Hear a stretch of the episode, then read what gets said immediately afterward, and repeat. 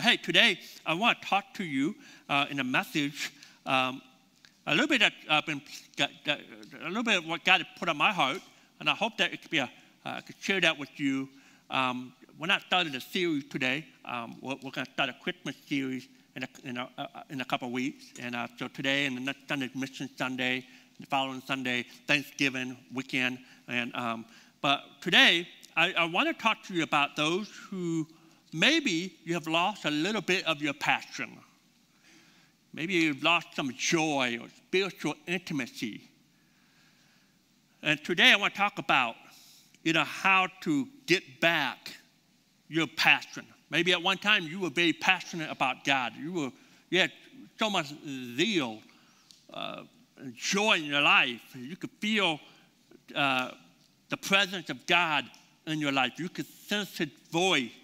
You, you, you uh, follow in the direction that God is, was teaching you to go. And, and, and you were there at one point, but somewhere along the way, um, you've lost it. Maybe you know, this year, it, it started off great.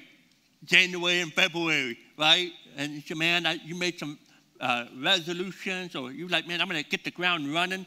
In January, February, you were passionate, you were in the Word of God, you, you were full of joy and enthusiasm for God. And then March happened. And, and, and, and at first you thought, well, okay, it's only a couple weeks, and you know the pandemic, and, and, and a couple weeks turned into a couple months, and now here we are, six, seven months later, and, and, and spiking things up, and we, we, feel discouraged, and, and uh, for some of us, we've kind of lost our zeal. It started so well, it started so great, but then our passion for God waned and, and drifted away, and, and, and lost you've somehow lost your spiritual passion. You feel like you've lost your spiritual enthusiasm and intimacy with God.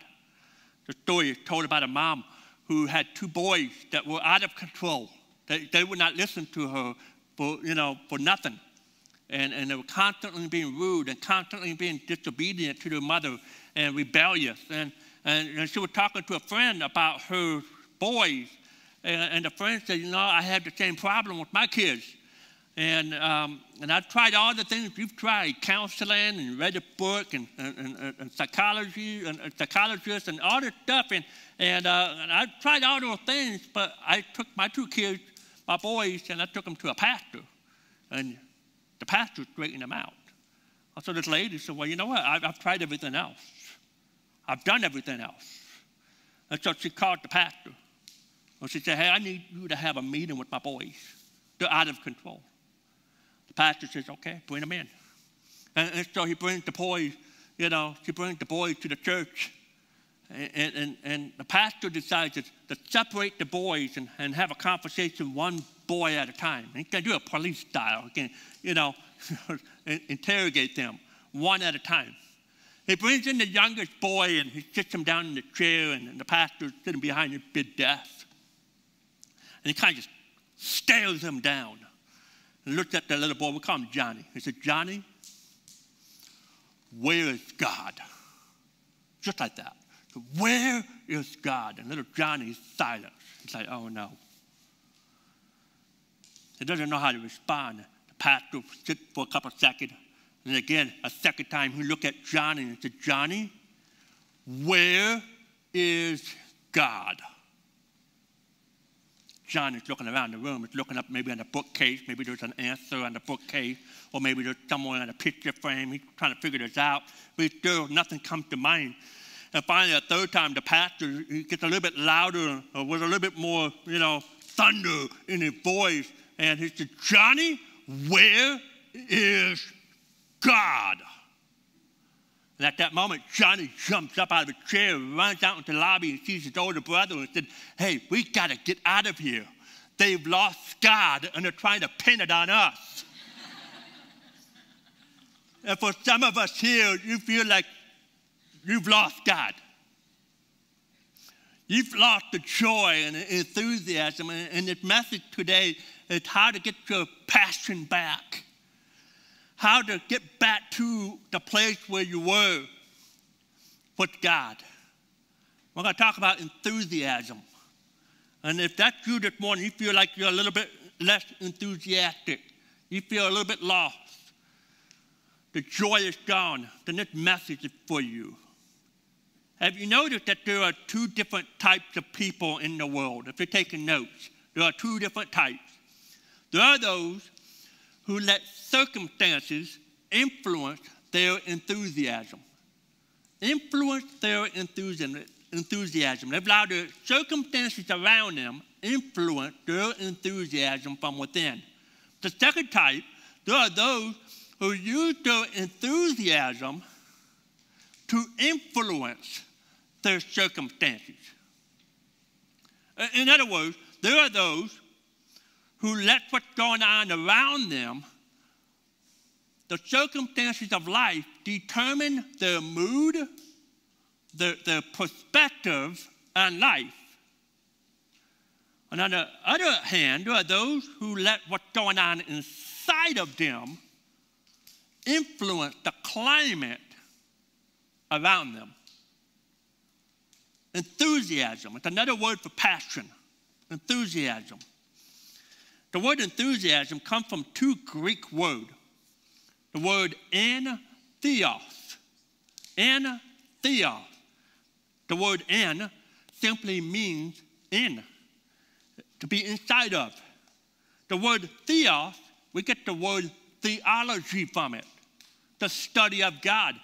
And so you could say enthusiasm literally means to be in God or to be filled with God.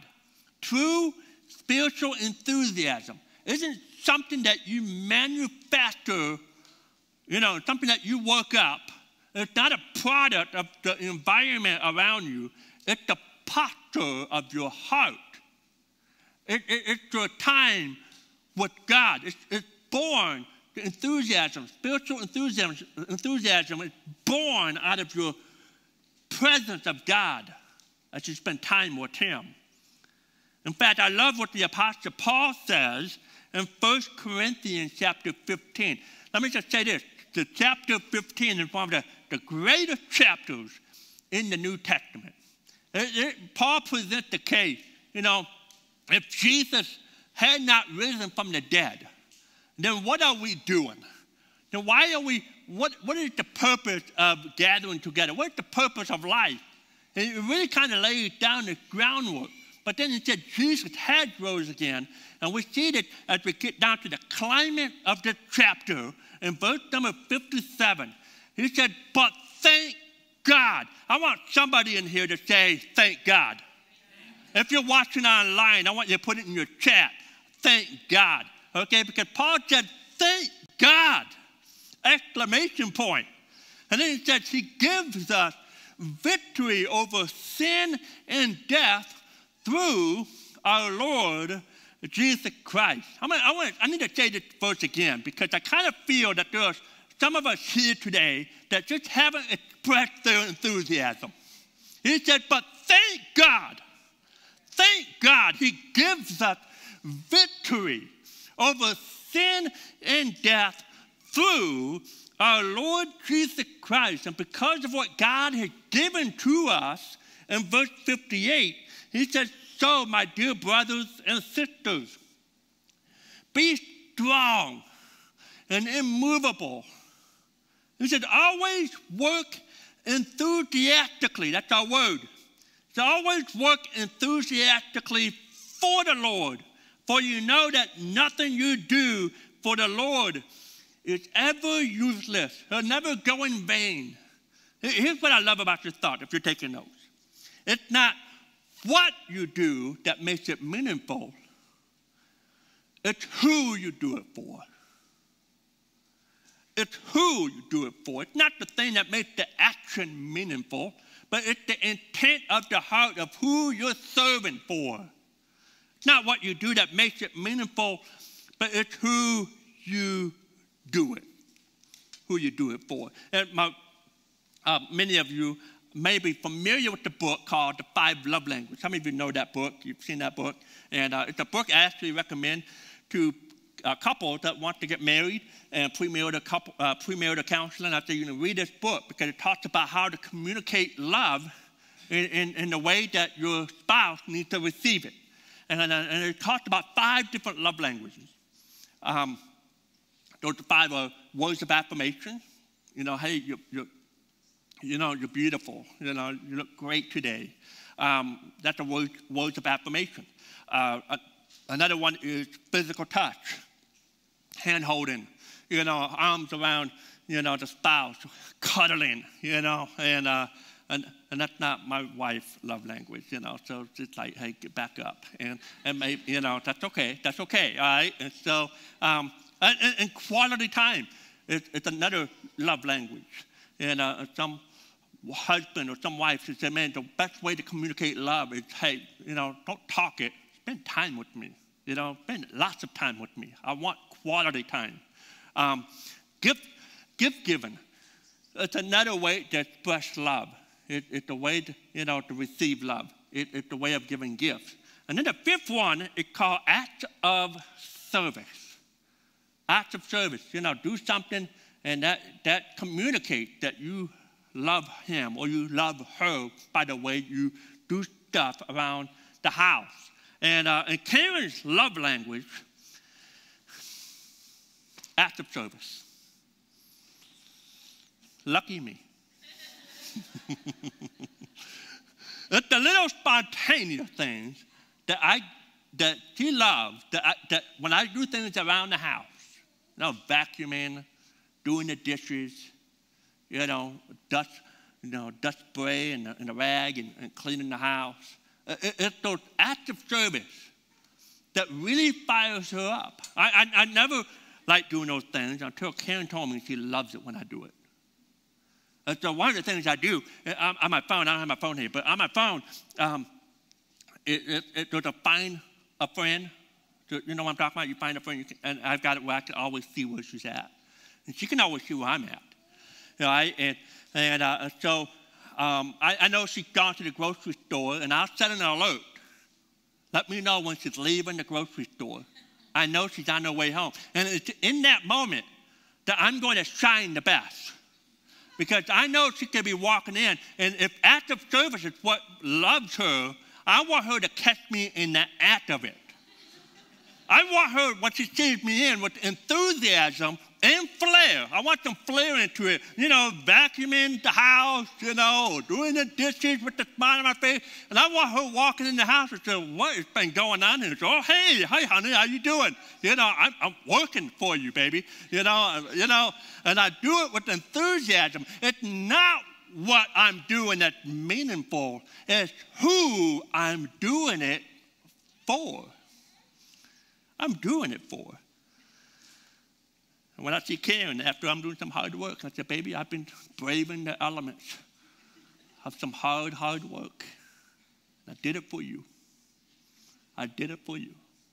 Not what you do, but who you do it for. And the Bible says, whatever you're doing, you do it for the Lord. It can transform the mundane and turn it into something meaningful. Who does that? Someone who's been transformed, someone who's been changed from the inside out. Right? The verse before verse 58. But thanks be to God who gives us the victory, who delivers us from sin and death.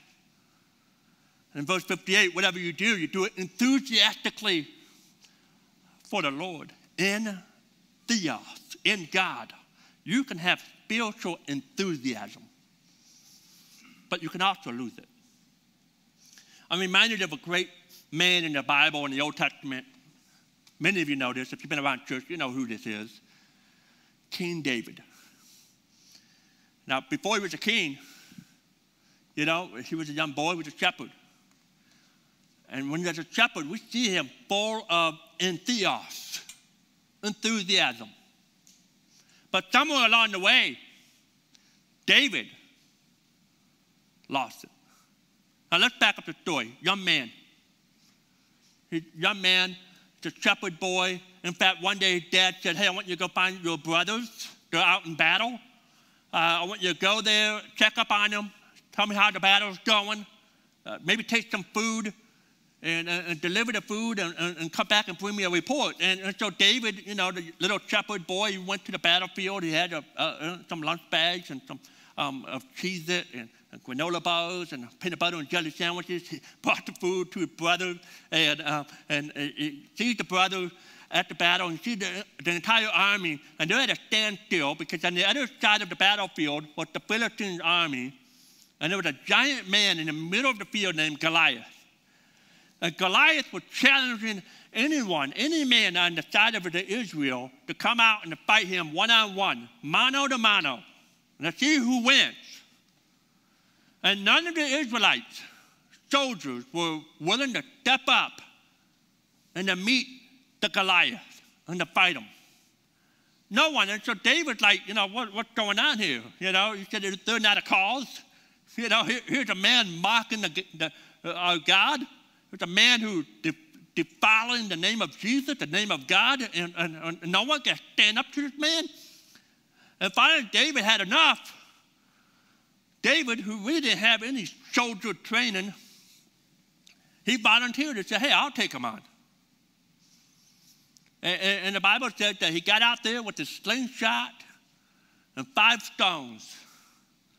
And I want you to see the enthusiasm in David's voice as he goes one on one against a mighty, mighty giant named Goliath. We see this here in the story, 1 Samuel chapter 17, verse 45. David said to the Philistine, You come against me with sword and a spear and a javelin but I come against you in the name of the Lord Almighty, the God of the armies of Israel, whom you have defied. This day the Lord will deliver you into my hands, and I'll strike you down, and I'll cut off your head. This very day I'm going to give the, I will give the carcasses of the Philistine army to the birds and the wild animals, and the whole world will know that there is a God in Israel, in theos, enthusiasm. Make no mistake, there's no human confidence in this. This is raw, unparalleled spiritual enthusiasm born out of David's time with his God. Here's the question for you where did David get this enthusiasm? Where did his spiritual enthusiasm come from? Let me ask you this where do you get your enthusiasm when you're working in retail? Where you get your joy, your passion when you're working in the, in the office? Or when you're teaching your kids through the computer screen? or when you're working on the assembly line? Where do you get that joy? Where do you get your passion when you're walking into the battle of your life? Where do you get it? I want you to notice where David got it. He got three things here. Where did David's enthusiasm come from? And I hope that this will apply to you as well. If you're taking notes, he trusted God daily. He walked with God daily. And number three, he worshiped God daily. He trusted, he walked, and he worshiped. And you notice the key word. The word is daily. Every day. How could he fight a giant? How could David fight Goliath? Because in previous days, he trusted God when he was taking care of his own sheep, when the bear and when the lion comes up, and, and, God gave him the strength to defeat the wild animals. And since he trusted God in the days before the battle of Goliath, he could trust God for the battle ahead. He trusted God daily. He, he walked he enjoyed the presence of God daily. David wrote throughout the Psalms. We see this over and over and over again. I'm going to read some of the Psalms to you. May it, may it fill your heart with this idea of walking with God. Psalm 27, verse 4, David said, One thing I ask from the Lord, this only do I seek. He had, a, he had focus, super focus on what he was seeking for. Only do I seek that I may dwell in the house of the Lord all the days of my life, to gaze on the beauty of the Lord and to seek him in his temple. Psalm 42, verse 1, David said, As the deer pants for streams of water, so my soul pants for you, my God. He walked with God daily. Psalm 63, verse 1. He said, You, God, oh my God, earnestly I seek you. I, I, I thirst for you. My whole being longs for you in a dry and parched land where there's no water. Some of us might be able to read this in a dry and parched 2020 where there's no water. But, but David said, Man, I still seek you. I still long for you. I thirst for you. Psalm 23, the 23rd Psalm, we see this again where David said, The Lord, He's my shepherd. I lack, any, I lack nothing. He makes me lie down in green pastures. He leads me beside quiet waters. He refreshes my soul. He guides me along the right path for His name's sake. Even though I walk through the darkest valley, I fear no evil. Why? Because He's with me. I'm walking with Him. Your rod and your staff, they comfort me. You prepare a table before me in the presence of my enemy. You anoint my head with oil, my cup overflows. Surely your goodness and love and mercy will follow me all the days of my life, and I will dwell in the house of the Lord forever. David walked with God every day. He trusted God daily. He also worshiped God daily when the Ark of the Covenant, which is a picture of the presence of God, when it had been taken away by the enemy, by the Philistines.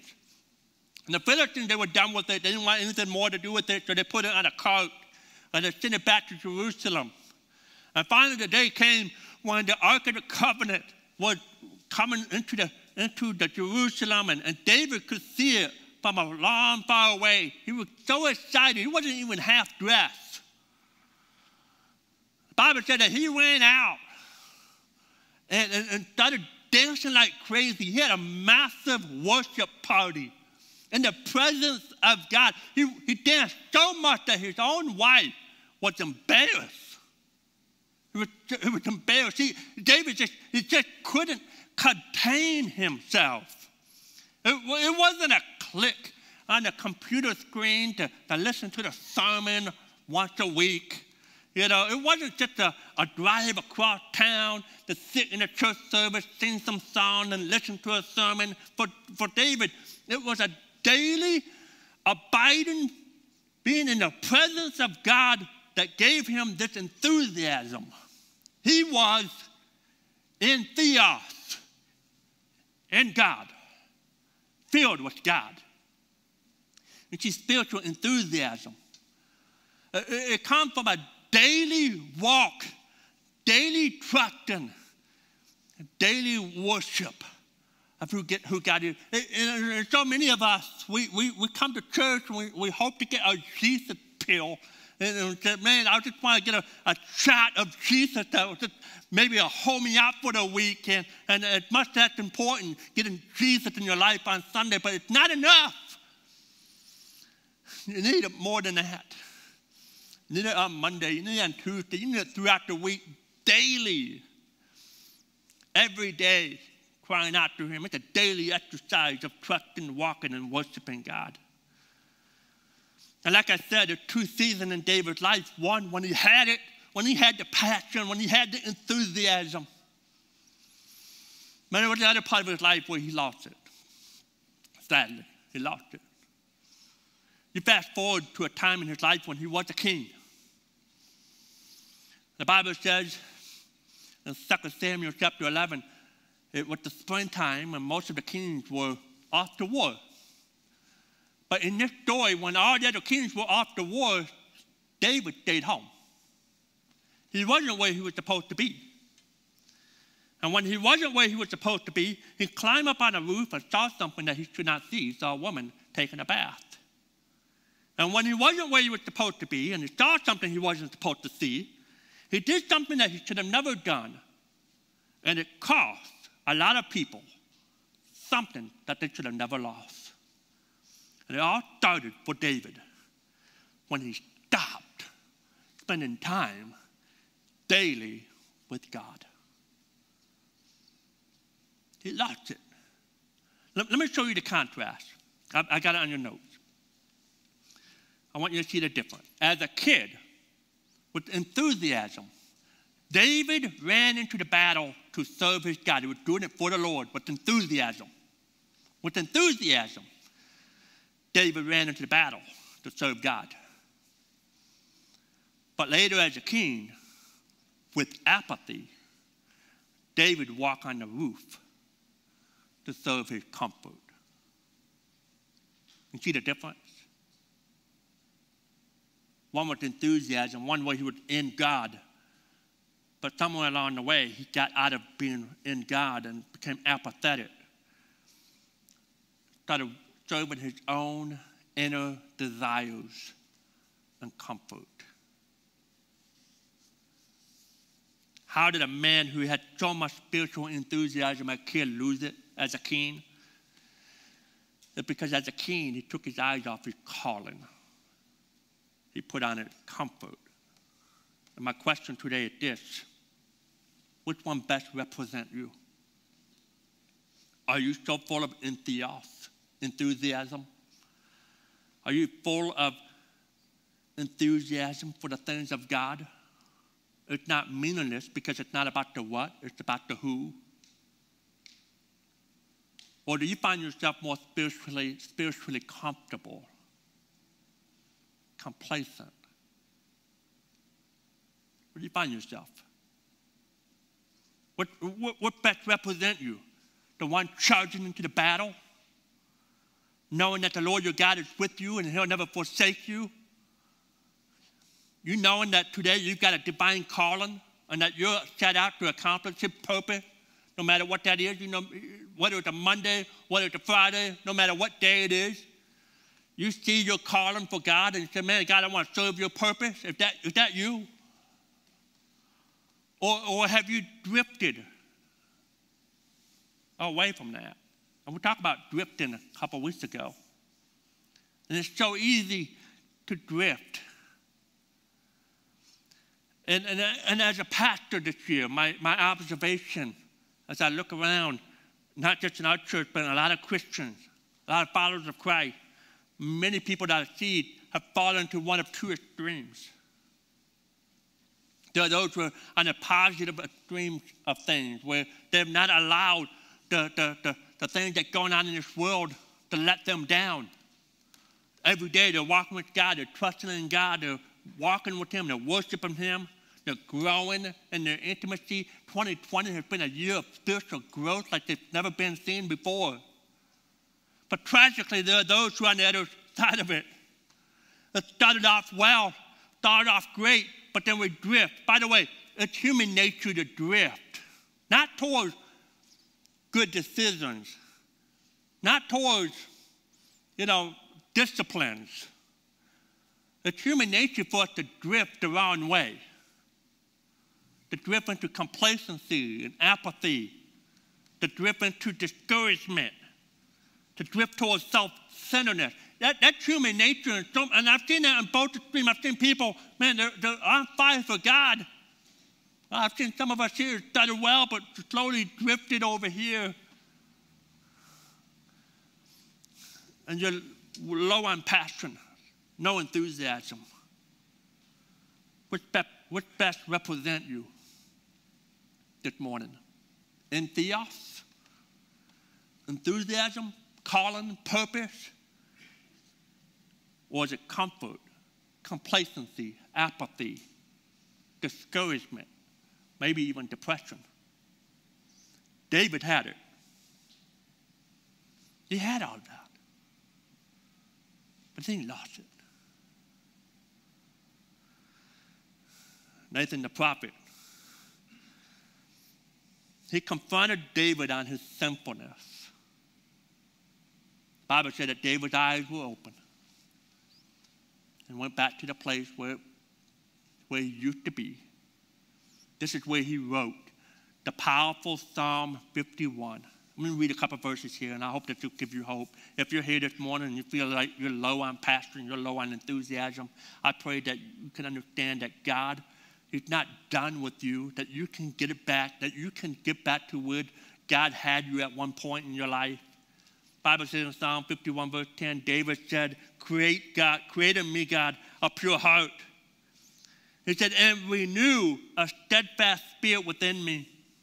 Verse 12, restore to me the joy of your salvation and grant me a willing spirit to sustain me.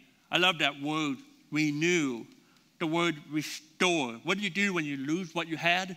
You refill, you renew, you restore, you, re, you, you go back to what you used to do before. Look, look, look what Jesus told the believers in Revelation chapter 2. He said, verse number 4, he said, Yet I hold this against you. You have forsaken the love you had at first. He said, You've walked away, you've let it go, you've surrendered it. You have forsaken the love that you had at first. In other words, Jesus said, You didn't lose it, you left it. But then Jesus said in verse 5, Consider how far you have fallen.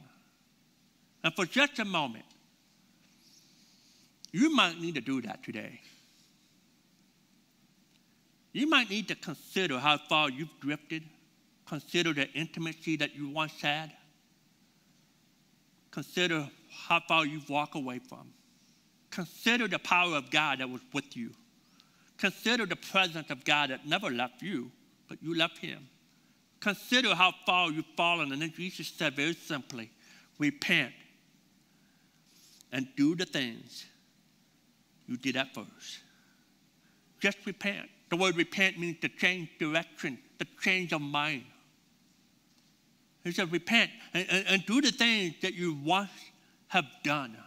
Do them again. What do you do? You walk with His presence daily. You, you, you trust in the goodness of God daily. You, you worship Him daily, not out of duty, but out of delight. Again, two types of people. There are those who let their circumstances you know, COVID 19, fear, anxiety, panic. They've allowed those things to influence their heart, their own spiritual temperature. But then there are those that let their, that allow their enthusiasm be born out of the very real presence of God in their life. And allow the presence of God to dictate the mood of those around them, to build the faith of those that are around them. They don't let the circumstances control them. They allow who it is that's inside them. What type are you? Now, if you feel like you've lost it, I understand. If you're here this morning, you feel like you're on E, you're, you know, you say, man, I feel like my life, I'm just kind of going through the motion. I feel like I'm living life on E. I understand. People ask me all the time, people ask me, say, God, how do you keep your passion all the time? And the answer is, I don't. And he said, Oh, come on, Scott. You're a pastor. Pastor aren't supposed to have bad days. oh, quite the opposite. Quite the opposite. I feel like I'm under attack even more. My faith is under attack. My mindset is under attack. Even my mood sometimes is under attack. I hear an amen from Karen.